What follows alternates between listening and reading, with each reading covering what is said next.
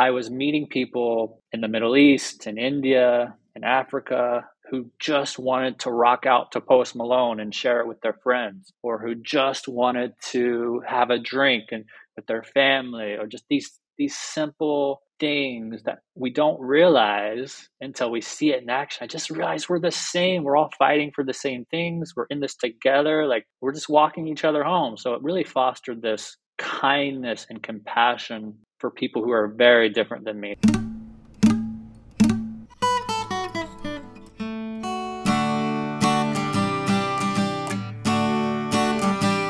Hello, and welcome back to Plot Twist, the podcast. I'm your host, Miranda Page. I'm a recovering reporter turned podcaster, here to share the plot twists in people's lives and their motivational stories that will inspire us all to live life to the fullest.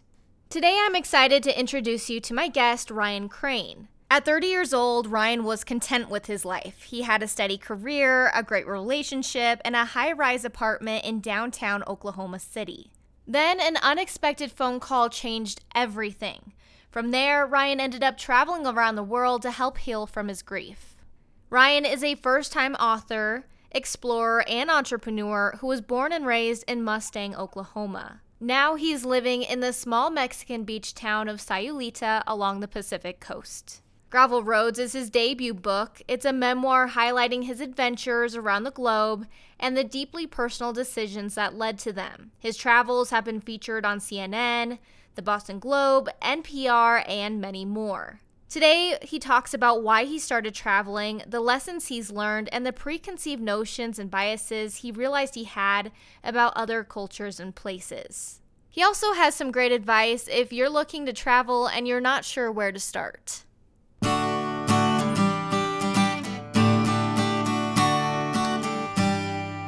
Thank you so much, Ryan, for coming on the podcast. And yeah, I have so many questions and so much that I want to talk about. So, Let's start by talking about what you were doing before your plot twist. So you had a steady job and a comfortable life. I did. I was living and working in downtown Oklahoma City, Oklahoma, which is where I was born and raised. For I lived there for the first 33 years of my life and just I just lived a normal simple life. I was in the corporate wellness field, so I was managing corporate wellness programs for large companies to decrease their healthcare costs I took your standard one to two week vacations to places around the US, Canada, and all inclusive resorts in Mexico. And it was a good life. So I, my all, all things considered, I was, I was doing well for where I was at 33 years old. And then what changed? so probably, probably like a lot of people can relate to, I went through a crippling breakup uh, a really bad breakup, and that was the catalyst. That was what kind of catapulted me catapulted me around the world and into this new wild life that I'm still living to this day. So it, it was a really blindsided bad breakup. and so you had the breakup, and then you just decided to get over the breakup, you would just start traveling more.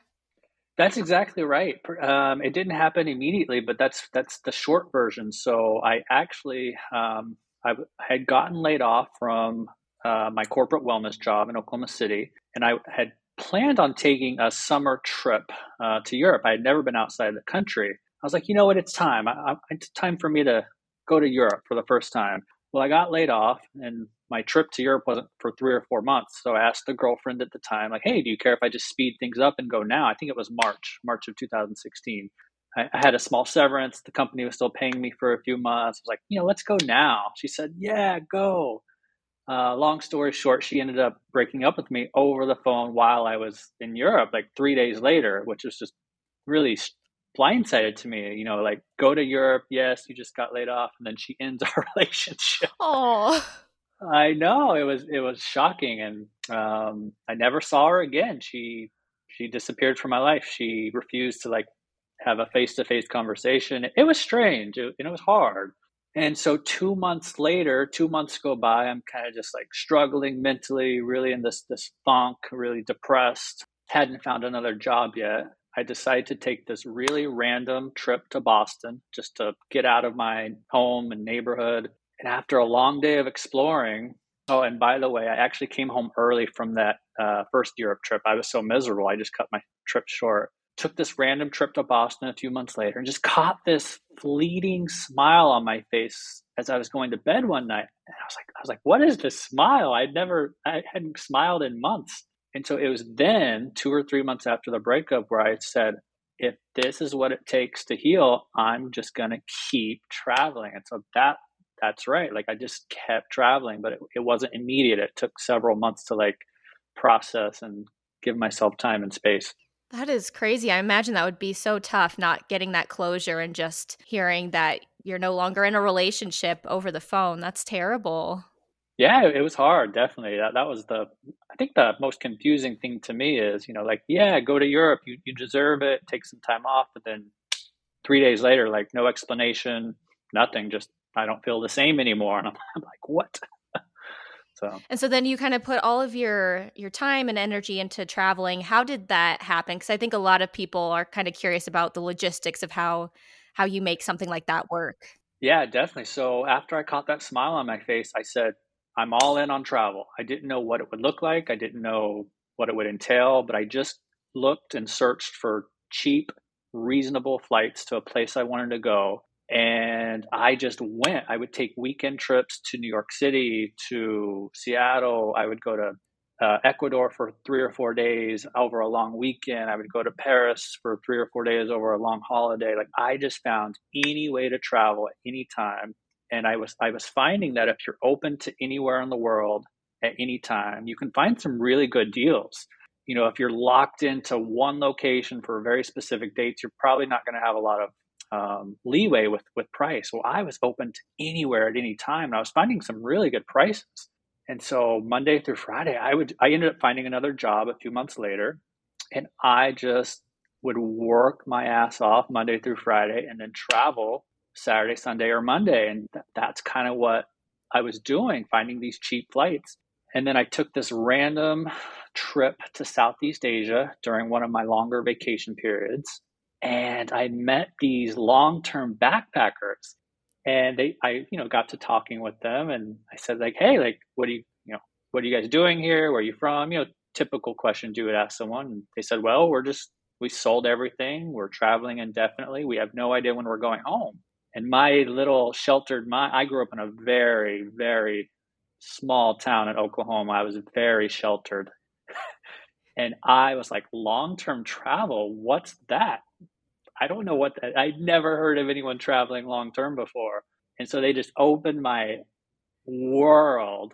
I ended up healing, you know, took me about a year and a half to two years to heal and move through the breakup. And once I healed and found out about this long term travel phenomenon, I came back from that trip thinking, I can do this. Like, I think I could do this. And it took another year to finally build up the courage to do it. But I eventually sold everything I owned, quit that other job that I had found, and I took a year around the world trip. So I know it's there's a lot of things leading up to it, but that's kind of the the cookie crumbles that I was following.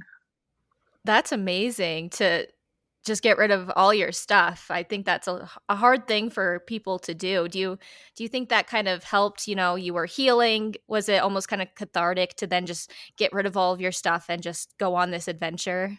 It yeah, Miranda, it was one of the most liberating feelings I've ever experienced in my life. You know, once I had healed and moved through that, to slowly start getting rid of my possessions, to resigning from my job, to buying this one way flight, it was just this liberating feeling, just this adrenaline and dopamine rush I have only experienced a few times in my life. It was very liberating. And so you bought this one way plane ticket. Where did you go? So I started in Lisbon, Portugal. That was my that was my first stop. That was actually the first stop where I landed during that very first trip to Europe, where I eventually got broken up with over the phone a few days later. And so I was like, you know what? I'm going to start my journey, my year long journey, where I started this whole thing. So I, I decided to start in Lisbon, Portugal. And then from there, you just traveled the world. How did you decide where you were going and what you were going to do?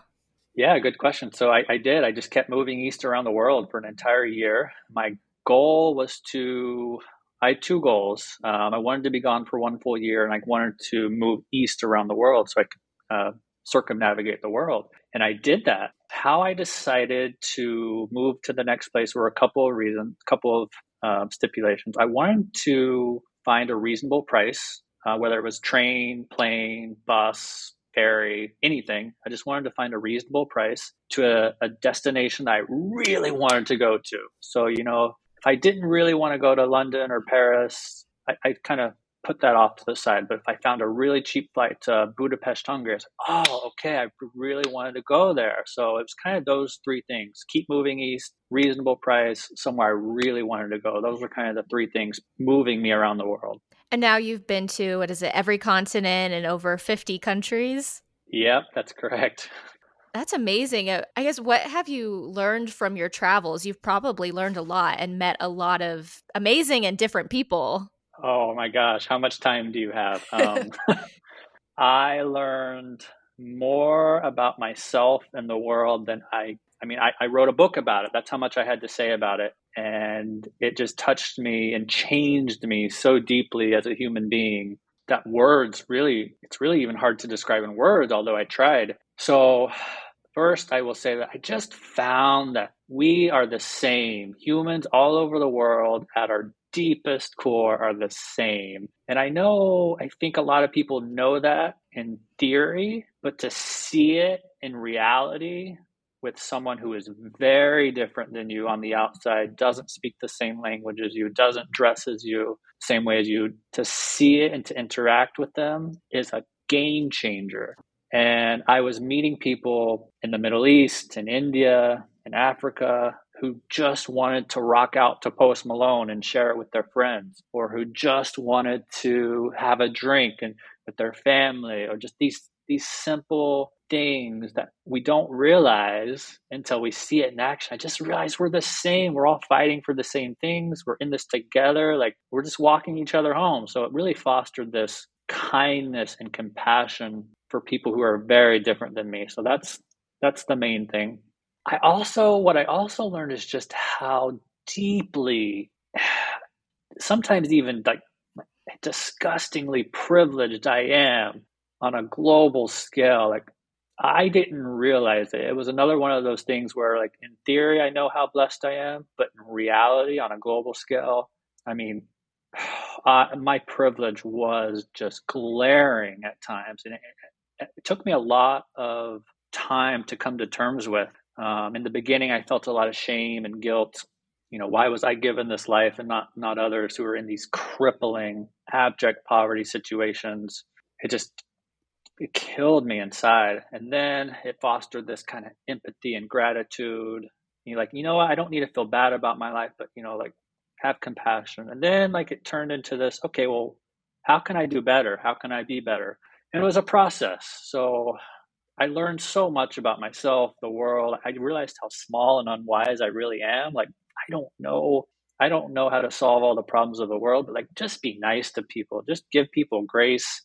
And I don't have it all figured out. I don't think anyone has it all figured out. So I think if we can come at people with this, well, I'm a really unwise, small person, and I'm willing to listen to you and see your perspective, that really changed a lot of things for me. Yeah, I imagine you probably heard a lot of different perspectives because for people who don't travel a lot, I think we we hear about these different countries and about people who are struggling, but I don't think you really grasp what all that is until you actually see it in person.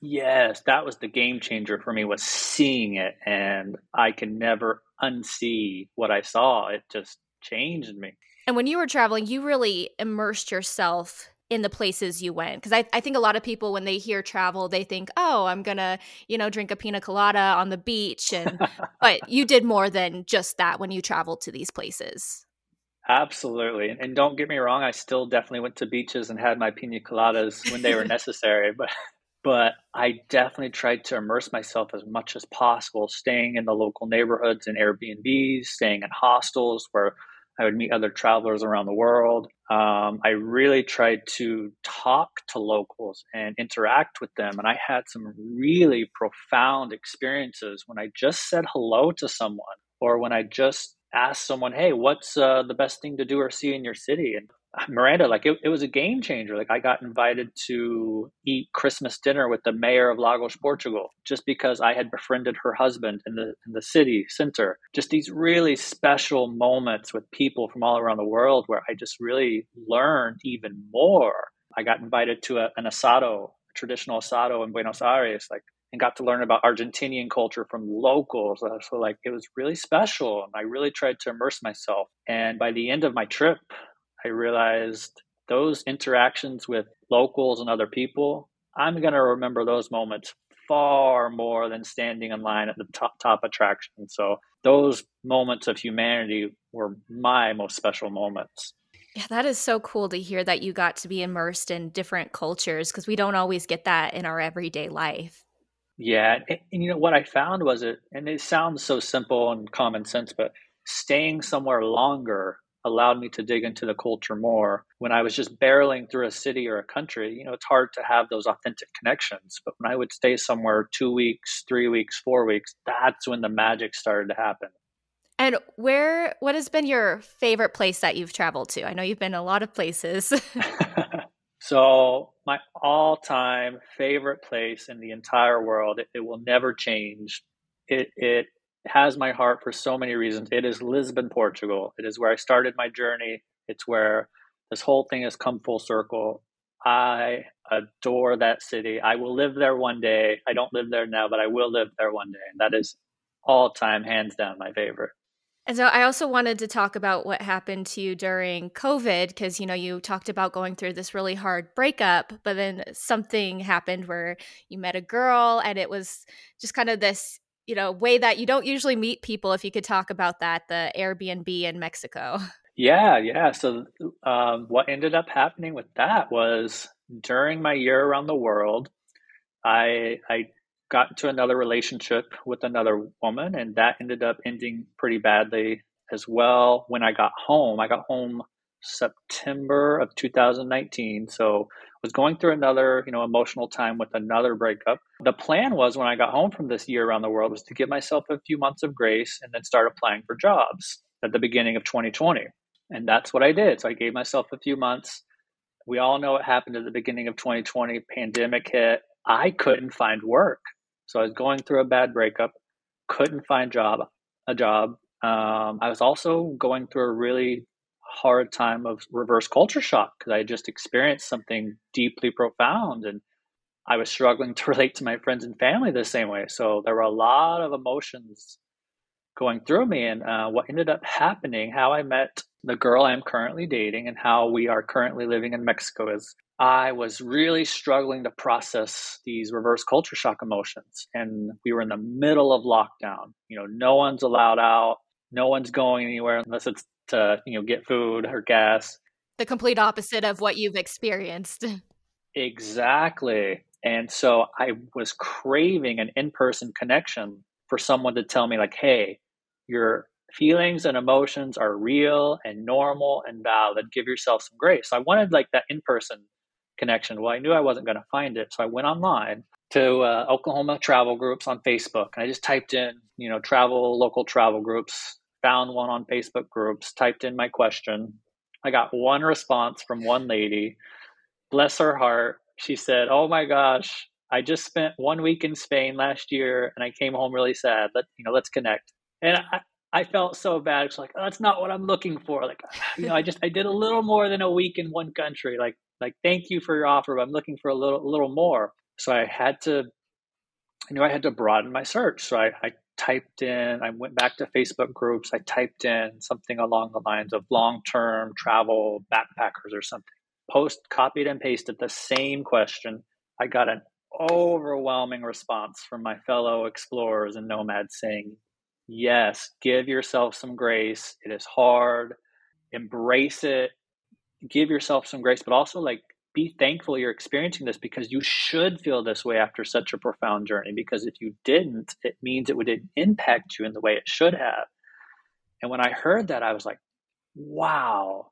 And so the man, the guy who told me that, we started text messaging every day for a month straight. He had done a six month around the world trip. And after about a month of going back and forth with this this guy, his name is Ben, I think he got sick of me because I was asking him so many questions. He said, Hey, I know this other girl. She's very well traveled. You can talk to her about these same things. Let me introduce you to her. Well, that was Kayla. And as the pandemic slowly wound down, I still couldn't find work. I needed to clear my head. I formed this friendship with Kayla. I said, Hey, I think I'm going to go down to Mexico for a few months, clear my head, just lay low. You know, if, you're, if you're looking for the same and you want a roommate, like let me know. And she was all in. She was like, Yes. She had lived in Bali for a while and had also had to come home early uh, because of the pandemic. And so we actually just chose a two bedroom apartment in Mexico and we moved down together, sight unseen. And about a month in, I asked her on a date. Two years later, we're still dating and living in Mexico. So that's amazing. And I think I saw on your Instagram, so you guys became citizens of Mexico?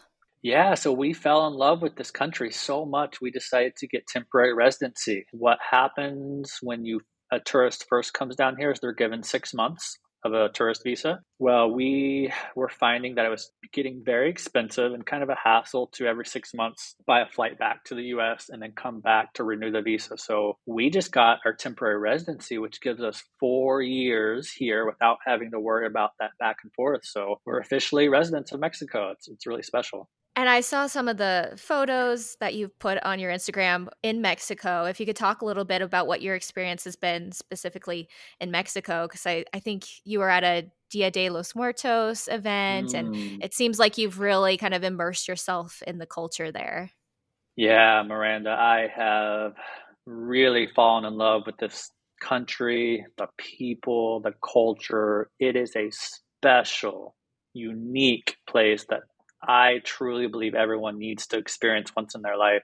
This is my personal opinion. I think a lot of, I will say, Americans, when they think of Mexico, they think of Cabo or Cancun or Cozumel, and they usually think of all inclusive resorts, which are great. that's your thing, that's great. But there's just so much more out there when you step outside of that and you, when you really see the authentic parts of Mexico. And yes, there are things to be cautious of here, but it's, in my opinion, blown way out of proportion in the media. Like, if you're just smart, not doing things you wouldn't do in any other part of the world, you're going to be fine here. And I have found that to be true anywhere in the world. Common sense usually prevails. And we were very fortunate, have been very fortunate to experience three Dia de los Muertos here, um, the Day of the Dead celebration. And Miranda, it is powerful, like to see these citizens celebrate and honor their loved ones is really special and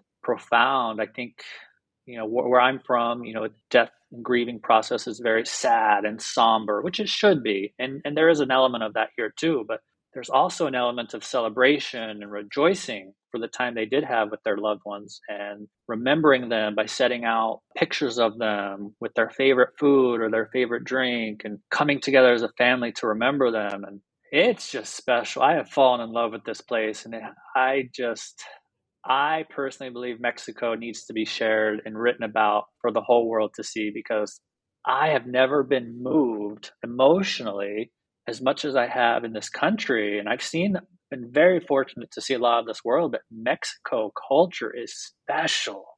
And I do want to talk about, like you said, you you're in Mexico, you've traveled a lot, and you've actually written about your travels. So you have a book that just came out called Gravel Roads. So what what is that all about, and what inspired that? Yeah, definitely. So my my book is uh, the title Gravel Roads, as you mentioned. Gravel is a play on words of grief and travel. So the book is about what led up to the decisions to, to sell everything I own to travel the world, and it details the grief I went through with that you know bad breakup. And I really dive deep into my mental health and some depression and some things I was really struggling with emotionally at the time. But I also really weave in the travel component too and how I was just learning so much about myself and the world. The book is here, officially published. I'm so proud of it. I love the cover of the book.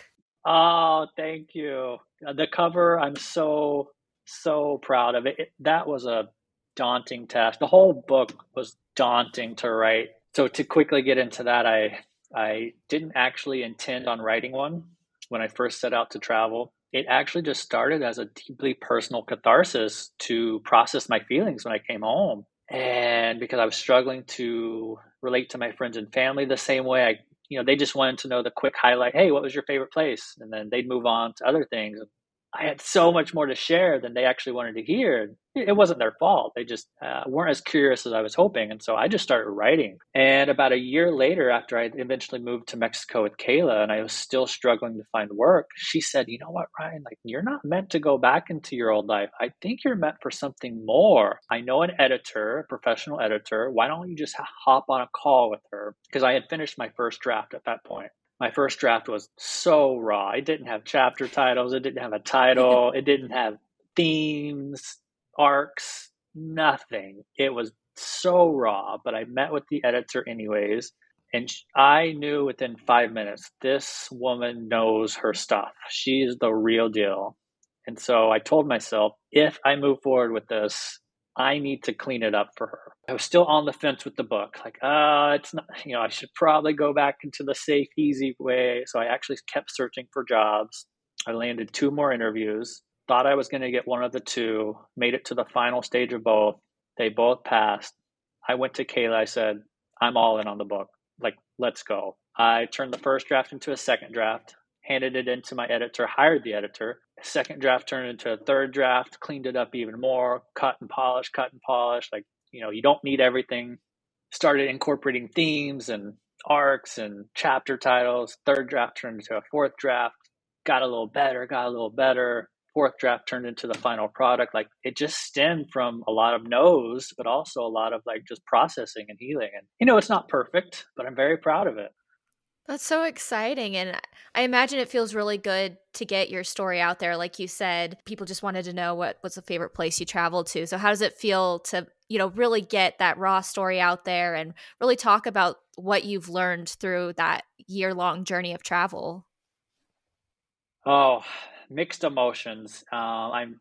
It feels really good to get it all out there, all out there on one hand, just to put my entire life out there, everything I experienced, my true raw emotions. It does feel good because I've had some really powerful conversations with friends and family now who are fully aware of why I'm living the life I'm living now. And, and it's been really special to have those conversations. Even my father, after he read it, he was brought to tears. He's like, I get it now, or at least I get it a little more. And like, like this is really good for me to see. Like, so he sees me now, the life I'm living. He doesn't fully understand it. He doesn't fully agree with it but he gets it a little more. And so that's been really special. On the flip side, it's also been absolutely terrifying to put my entire life out there because I'm opening myself to judgment, to ridicule, to reviews online. I got my first bad review um, on on the book. I've had overwhelming positive reviews so far, but I got my first bad one, and you know you're gonna get them. Every author says you can't please everyone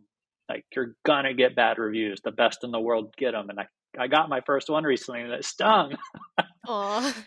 and and so it's it's hard. It's hard. You, you know, I'm very excited and proud, and it's very cathartic, but it's also really damn scary on the other hand too.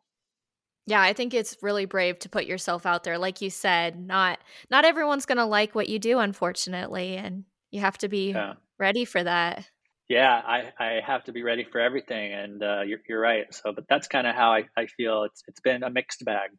And I want to talk a little bit more about your travels because I know you've learned so much. I'm just trying to think of where to start. Like I have so many questions for you. so course, I guess in general, how how do you think that traveling helped you heal? What about it helped you?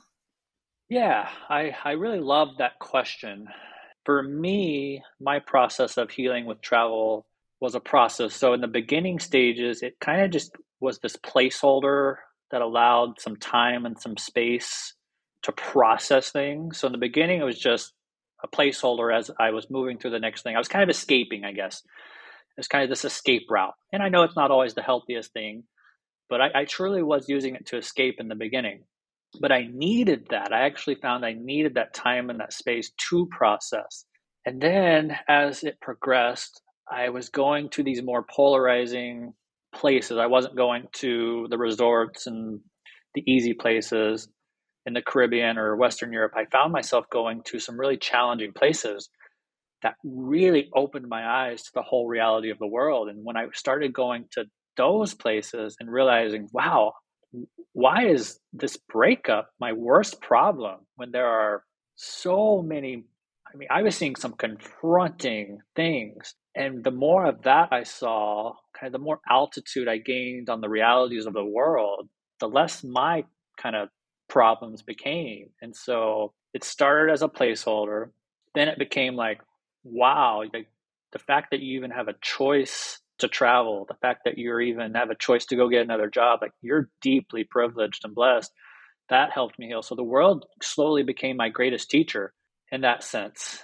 That was kind of how it allowed me to heal in, in that process. And then the more I saw, the more I just I just wanted to give back and help. And so like it was kind of my journey eventually came full circle where I just I eventually even realized I, I think before I started traveling, I was when I would see poverty in America, I usually kind of associated it with uh, like substance abuse or mental health or addictions. I kind of like I would judge those people. You know, you see those people on the on the side of the streets and begging for change, and my, my mind would go to, oh, you know, get a job, get an education, like you know, your choice, your choice. You have a choice.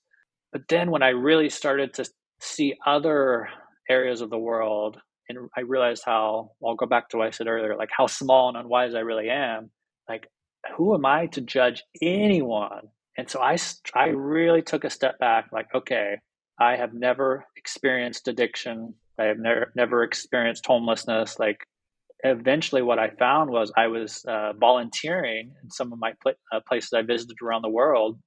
I just started volunteering to feed the homeless, and I would go to homeless shelters and just help however I could. So my journey came full circle and I realized, you know what, I I wouldn't have been able to help myself I wouldn't have been able to help those other people had I not helped myself first. And so even when I was going through a hard time, I didn't have the added challenge of homelessness or addiction. And so I just really have tried to throw out all sorts of judgment because we don't know what anyone's going through. Yeah. If you could talk a little bit about, because I think you had mentioned I don't know if it was in your your book or I, I was reading up a lot of stuff about you, but just about how you kind of had these preconceived judgments and stereotypes about places until you actually went to them. Yeah, definitely. Like the Middle East is a great example for me. I just I had these preconceived ideas in my head of what the Middle East was like, and I didn't think I was welcome.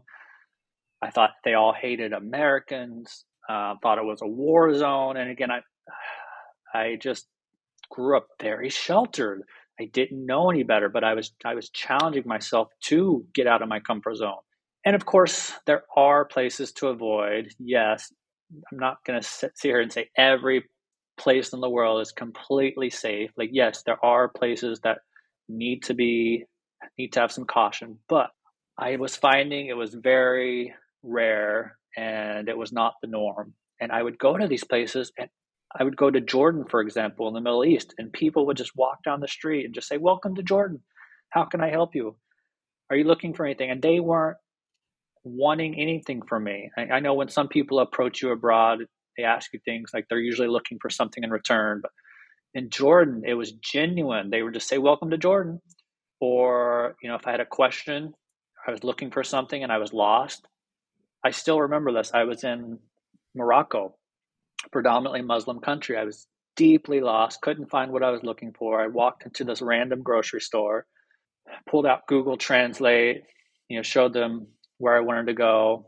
You know, most people would, you know, point, you know, hey, go this way, go that way, five minutes here, five minutes there, you'll be there. Oh no. They walked with me step by step, 20 minutes out of their way to physically deliver me to the place. And you, you just don't see that a lot of times. And so I was just finding this over, and they didn't want a dime from me, they didn't want anything. And I was just finding in these really polarizing places, like, wow, I had a lot of biases and preconceived notions I didn't realize I had.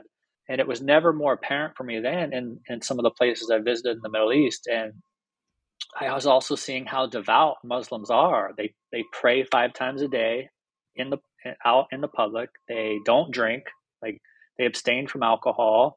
and it just had this really muddied view of, of that area of the world. And when I saw it, I was just like, you know what? It's just like anywhere else in the world. And so I would, these biases would just be shattered, and it was powerful. I think that's amazing because I think a lot of us we do get these biases from what we hear on TV or you know what we hear on the news, so we don't we don't know until we go there. So I think that's awesome that you have this perspective and you're able to share it now with those of us who haven't been able to travel to these places. Yeah, yeah, it it it, it was it was very powerful. I, I I know I keep saying that, but it really was, and the Middle East really was a special place to me. So I would uh, one of the most powerful moments to me actually was hearing the call to prayer for, for the first time and I, I just felt something that I had never felt before. So hearing that call to prayer is something I think everyone should hear once in their life. Yeah, I had no idea that they prayed five times a day or that they didn't drink. Yeah. So yeah, so I'm learning yeah. a lot just from you, and I never yeah. thought to ever travel there. So I'll have to add that to the list. It's a special place. I adore the Middle East. Absolutely adore it. And why should people travel more? Yeah, in my opinion, there's so many reasons, but at the end of the day, I truly believe it fosters this kindness and compassion for people who on the exterior may seem very different than you. And I think it can just shatter a lot of those judgments and biases and preconceived notions we have and just, you know, just foster this this kindness and compassion that I think the world could use a little more of right now. Uh, there is so much division, there is so much negativity, sometimes even hatred, unfortunately. And I don't think traveling can solve the world's problems or anyone's problems, but I just think it might make the world a little more of a kinder, a little more of a more compassionate place when you go back home because not everyone can travel the world for an entire year. I realize that. Not everyone can live abroad. I realize that. But when you do take your vacations to somewhere a little more different than the resorts and then you go back home, it just something you bring something home with you that's hard to describe.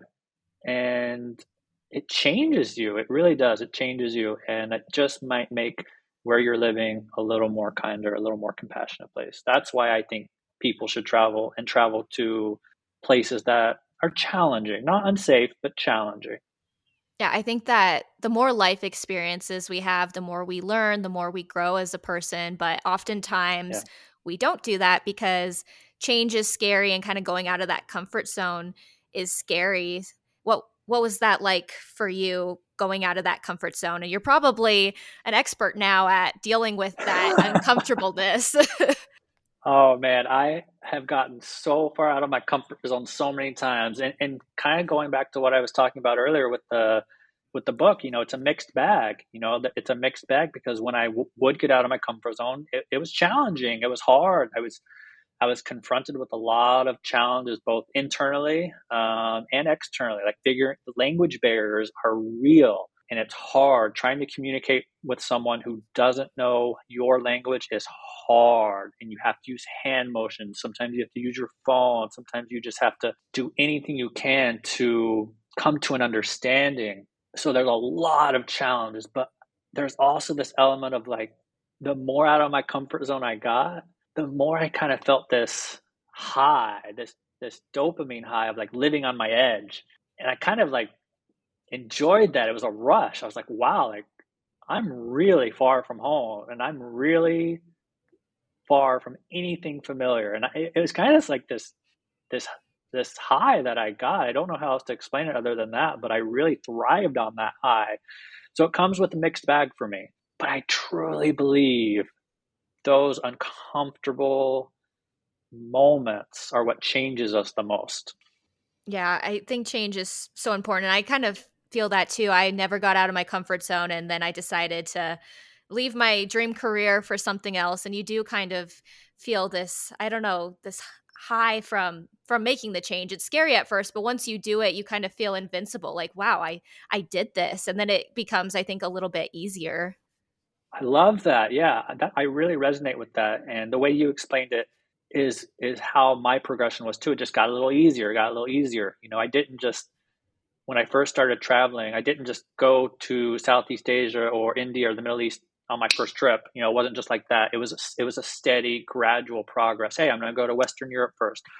Okay, great. I'm going to go to Eastern Europe next. Okay, great. I'm going to go to uh, South America next. You know, it was kind of the steady, gradual progression of getting a little more out of my comfort zone, a little more, a little more. And not to say it ever got easy, but it got easier. So yeah, I, I resonate with that.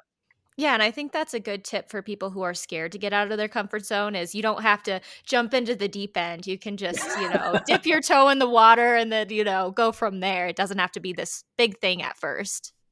Exactly. Dip your toe in, start with somewhere that's, you know, okay. Like uh, a good example for me, or the best example for Americans who want to dip their toe in to the travel world of a little uncomfortable is, is Mexico City. It's right next door. There's direct flights from Dallas and Los Angeles and most major US cities. And there's a lot to offer there. And so Mexico City is like a good place to just dip your toe in. Like, okay, it's a little uncomfortable. I I don't know much about it. There's not much English, but like, okay, I'm going to try it out. So, like, that's a good starting point, I think, for a lot of people. And I thought it was interesting when you talked about the language barrier because I was curious about that because you're going to so many different places with so many different languages. So that that's interesting how you had to kind of work around that, especially when you're in a place you're not comfortable with. Yes, so the language barrier was very challenging at times. I will say that I found most younger people in different areas of the world spoke a little bit of English. And I found, in my opinion, I think it was because it provided them access to better jobs or better education. A lot of young people abroad kind of know, like, for better or for worse, English will get them places that their native language can't. What I was finding was it was the older generations that didn't speak much English. So when I was coming across, you know, someone who was a little bit older in a far flung part of the world, that's where it got really challenging. And I had to use Google Translate on my phone a lot. I had to use hand motions a lot. Sometimes uh, there was this woman in Mumbai, India, who worked at a jewelry store. I got lost trying to find a bus. Her English was non existent, my Hindi was non existent. And I just showed her my bus ticket, and she somehow miraculously knew exactly where to go. She spoke some words in very broken English. I still don't know what she said. And she just said, like, follow me. And so I just followed her, like, and she just walked me to the bus stop. And then she just waited with me there. She just waited to make sure I got on. And then uh, when the bus finally came, I turned to give her a hug because I was so grateful. And she was caught off guard by the hug. And like it took her a sec. She I, she was standing like this for a minute, like, uh, what do I do? This strange man's giving me a hug. and then after a second or so, she finally like leaned in to receive it. But it's it's hard, but you just have to. I think I trusted people. Um, I found people who were willing to help organically, and it it just changed my outlook on the world. But yeah, you got got to find ways to just connect and communicate, even though it can be challenging. That's amazing. I love that because I'm just so passionate about people, which is why I do this podcast. I used to be a journalist, but I've never wow. left the country. So I'm just so fascinated by all of this because someday I do want to leave the country because there's so many people out there, so many cultures that I I just want to meet everybody and, and learn from them. Yeah, say, I'm the same way. I just want to meet everyone, learn everyone's story. Like I, I just want to talk to everyone. Yes, I love that. And so so now you guys are in Mexico and your book has been published. So so what's next or what are you working on now? Are you guys working on traveling more? Yeah, that's a good question. So right now I'm going all in on this book project. I want to see where I can take it. We've gotten off to a really good start. Um, we have surpassed sales in the first month what all of the blogs and articles said first time unknown authors will not pass in the lifetime of the book. So we had a we had a really good first month. It's not quite financially successful yet but my goal is to see where it can go. So i'm going to give myself one year to see what i can do with this. Um, what i would like to do is get this first book to a point where it gives me enough of, of a financial cushion to write the second because i actually end gravel roads with right before I moved to Mexico with Kayla. So it actually ends on a perfect place to pick up uh, about falling in love and moving to Mexico. So that's kind of my plan.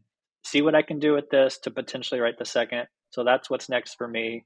I hope to write a second book, but but we'll see. I, I can't commit to that yet. So yeah, that's kind of what's going on now. We're gonna we're definitely going to be living here for the next um, three years of our residency. We have about three years left, so I don't foresee us leaving anytime soon. So that's kind of what's next. Just uh, see where this first book project can take me. That's amazing. So you're pretty much like an entrepreneur then. I'm I'm an entrepreneur with a single product, a single product that sells for about twenty five dollars. So it's hard. it's hard, but um, I'm just I have to see. I have to give myself um, yeah. I have to see what's on the other side of this daunting mountain. Did you ever imagine when you were back in corporate wellness that you would ever be an author and that you would not have that nine to five job and that you would be, you know, doing all of this. Is that ever been a dream in your mind or did it just kind of happen? Miranda, I never dreamed this in a million years. I truly thought I would go see the world, come home, and find that next chapter of my career with a with a steady job and just get back into a normal life. I truly was like, this is a once in a lifetime lifetime opportunity to not work, see the world, come home, start working again. That was my plan. Never did I envision becoming a published author, living and working in Mexico. I always wanted to live and work abroad, but I didn't know how realistic it was. You know, because you can't just walk into another country and apply for jobs. You know, there there's uh, rules and regulations in place with needing work permits and all that. So, like, as much as I wanted to live abroad, I didn't know how realistic it was. So, so to answer your question, no, I never dreamed this. It was just these one dot was leading to the next. A lot of dis- there's usually a lot of disappointment. A lot of those dots were disappointments, but somehow it led to the next. Like, okay, those didn't work out, so I'm going to do X, Y, and Z, and it just kind of just slowly led to one thing after another after another. So a book was never my ambition or a goal, but um, here I am now, and maybe with the second book on the way. Yeah, I think that your story is a good lesson in even though we're scared of the unknown, the unknown can be something amazing that you've never dreamed of, like being an author and traveling the world and moving to Mexico. Yes, the unknown to me is very intimidating. I mean, even before I sold everything to travel for a year, it took me a year and a half to muster up the courage to do it. I mean, I was reading the article after article about pros and cons. I, I just couldn't physically decide on my own, mentally decide on my own. And I actually haven't mentioned this in the podcast yet, but as I was waffling back and forth, do I do this big trip? Do I not? Like, just couldn't decide. Uh, my final shove, actually, that's one of the chapter titles in the book, is the final shove. It was a dear friend of mine, same age as me, grew up with him. He unfortunately and unexpectedly passed away and that was my final shove i just like couldn't decide and then when he passed away i said that's it like th- this it's now like i'm going now and so after his funeral i resigned from my job a week after his funeral i bought my one way ticket two weeks after his funeral i had sold everything i owned three or four weeks after his funeral like that that was like everything that i just couldn't decide until he passed away and then two or three months after I was gone, I, I was in Lisbon. So, wow. And was it just the realization that life is so short? Precisely. Yeah. It just really hammered home.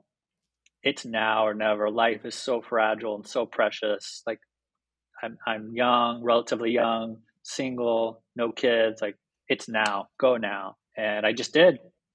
I think a lot of us, we tell ourselves, oh, I, I want to travel, but I'm going to wait until I'm making more money or I'm going to wait until this or that or I don't think this is the right time. But what I've realized from all the people I've had on my podcast is there isn't that perfect time.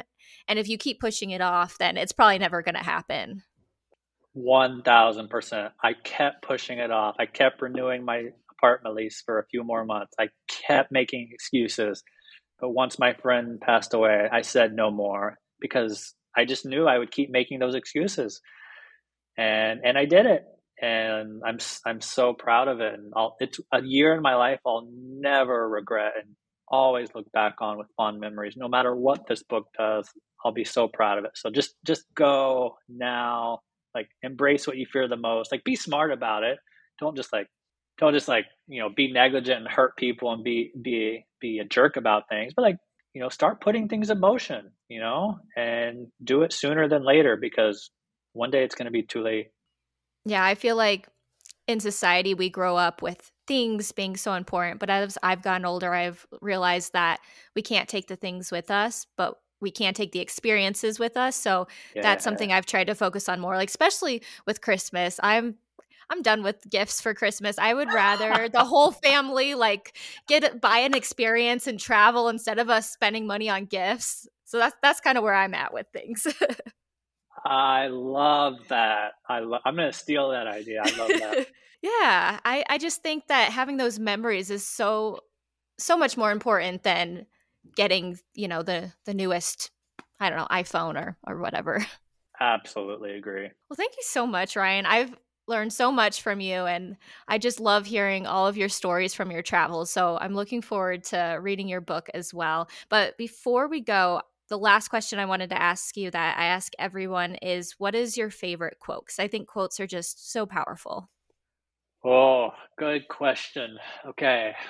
I'm a big quote person. I'm a huge fan of them. I wrote them down in my journal during my journey constantly. One of my favorites that was probably one of the biggest catalysts for uplifting and uprooting my entire life was I don't remember who said it, but the quote is one day your life will flash before your eyes. Make sure it's worth watching. And that to me is really powerful because I just wanted to one day look back on my life be like, wow, that was a damn good life that I just lived. And so no regrets. that to me is no regrets. And, and that's one of the themes in my book is living with no regrets. So that's my, my most favorite quote. I love that. And then you out you just mentioned that you were journaling. So is that something you did throughout your travels? Journaling's been kind of a, big part of my self-growth journey this past year. So I was just kind of interesting interested in what you did with journaling and and how that helped you. Yeah, it helped immensely. So I, I my family gifted me a really nice leather-bound journal um, a few a few days before I left for my journey, and I journaled every day. You know, there were a few days here or there I would miss, but I would make up for it and do you know a longer entry but i journaled every day. And what i was seeing what i was feeling what I, where i went to and the journaling actually became instrumental in the book process because when i did decide to go back and get serious about the book i had that journal and it brought back these emotions and these feelings and these moments because with a book you want to tell a reader not just the story but you want to tell them why it's important to you, but why it should matter to them. And so I had this journal, and m- most of the journal wasn't su- it didn't get too deep or too too crazy. It was kind of just like my fleeting feelings and thoughts in the moment. But what it allowed me to do when I started writing the book was really dig deeper and tell this reader and myself why it mattered. So the book actually, the writing process was very um, healing and revelatory for me because it, it allowed me to go deeper into my own experience. So I highly recommend journaling, whether you, you want to write a book or not, like, because you can look back on that one day and like really dig deeper into like and reflect on, wow, okay, why did that time matter so so much to me and how have I changed since then? So it, it was very revelatory. I love that. Yeah, that's why I started journaling was because someone had had said that it does help to look back on your life and also see how far you've come and the growth that you've had. So I I think that journaling is a great way for for people to also just remember things because I think we as we get older we kind of forget how things happen so it kind of helps remind you of okay, this is what happened and it's fun to look back on too. Yeah, and it kept me honest during the book writing process too, because you know our memory kind of warp. My memory kind of warps over time. Like, oh, did that happen? Did I say this? Where did I go? And so, like having the journal really allowed me to like keep things chronologically and, and be honest with the book as well. So it, it was very special. Awesome. Well, thank you so much for coming on the podcast and sharing your story. And I'll make sure to leave all of your information in the show notes so people can check out your book and follow you on social media. Of course. Thank you for having me, Miranda. I appreciate your time. It was so much fun to hear Ryan's story. Like I mentioned, I've never left the country before, but it's something that I really want to do. One place that my husband and I really want to go to is Puerto Rico. I've been practicing my Spanish with Duolingo so that I'll be more prepared when we do travel there. And that is one of my goals that I mentioned in my New Year's episode. I'm not sure if we'll actually make it to Puerto Rico this year like I wanted, but I'm hoping that maybe we can fit it in. Funny enough, this is actually the year of travel. I didn't mean for it to be, but it just worked out that way. I'm going to be traveling to a lot of places, not out of the country, but in the States. So in February, I'll be going to Arizona to visit my in laws and my two nieces. I have not met my newest niece. She was born on Halloween, so I'm very excited to meet her. Then in March, I will be going to Orlando, Florida for a work convention.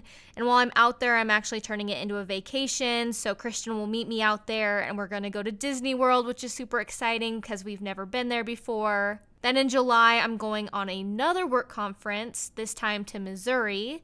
And then in September, I'm going to Chicago for my friend's bachelorette party. And then while I'm out there, I'll also visit my brother, who just moved out there. I actually just did an updated episode talking about his move to Chicago. And in that episode, I also updated you guys on a couple of my other previous guests. So if you haven't seen that episode yet, it's episode number 15. There's been some fun and exciting changes that have happened in some of my guest lives. So definitely make sure you listen to that episode. And then, of course, I'm also hoping to travel somewhere with my family for Christmas instead of doing presents. I'm thinking for that trip we may stay in Colorado though and go somewhere fun like Breckenridge. So we're still trying to figure out the details with that. But yeah, a lot more traveling than I imagined. I've never gone to that many different states in one year, so I'm pretty excited about that. Are you traveling somewhere this year? I would love to hear about it. I'd love to know where you're going. You can message me on Facebook or Instagram at Plot Twist Story. You could also follow me there for extra content. Also, if you're interested in purchasing Ryan's book, Gravel Roads, I will have a link in the show notes. Also, to see some photos from Ryan's travels, you can head to my website, plottwiststory.com. Just click on the Stories tab and find Ryan's story. Do you have your own plot twist story that you'd like to share? You can email me. I would love to hear it. Love hearing from you guys. You can email me at plottwiststory at gmail.com or find me on Facebook or Instagram. Before you go, I'd appreciate it if you rated and reviewed the podcast. It really helps me out and helps more people hear about the podcast. Maybe even share it with someone who you think would enjoy it. I appreciate you listening to this podcast. Until the next episode, remember, it's your story, so feel free to hit them with a plot twist whenever you want.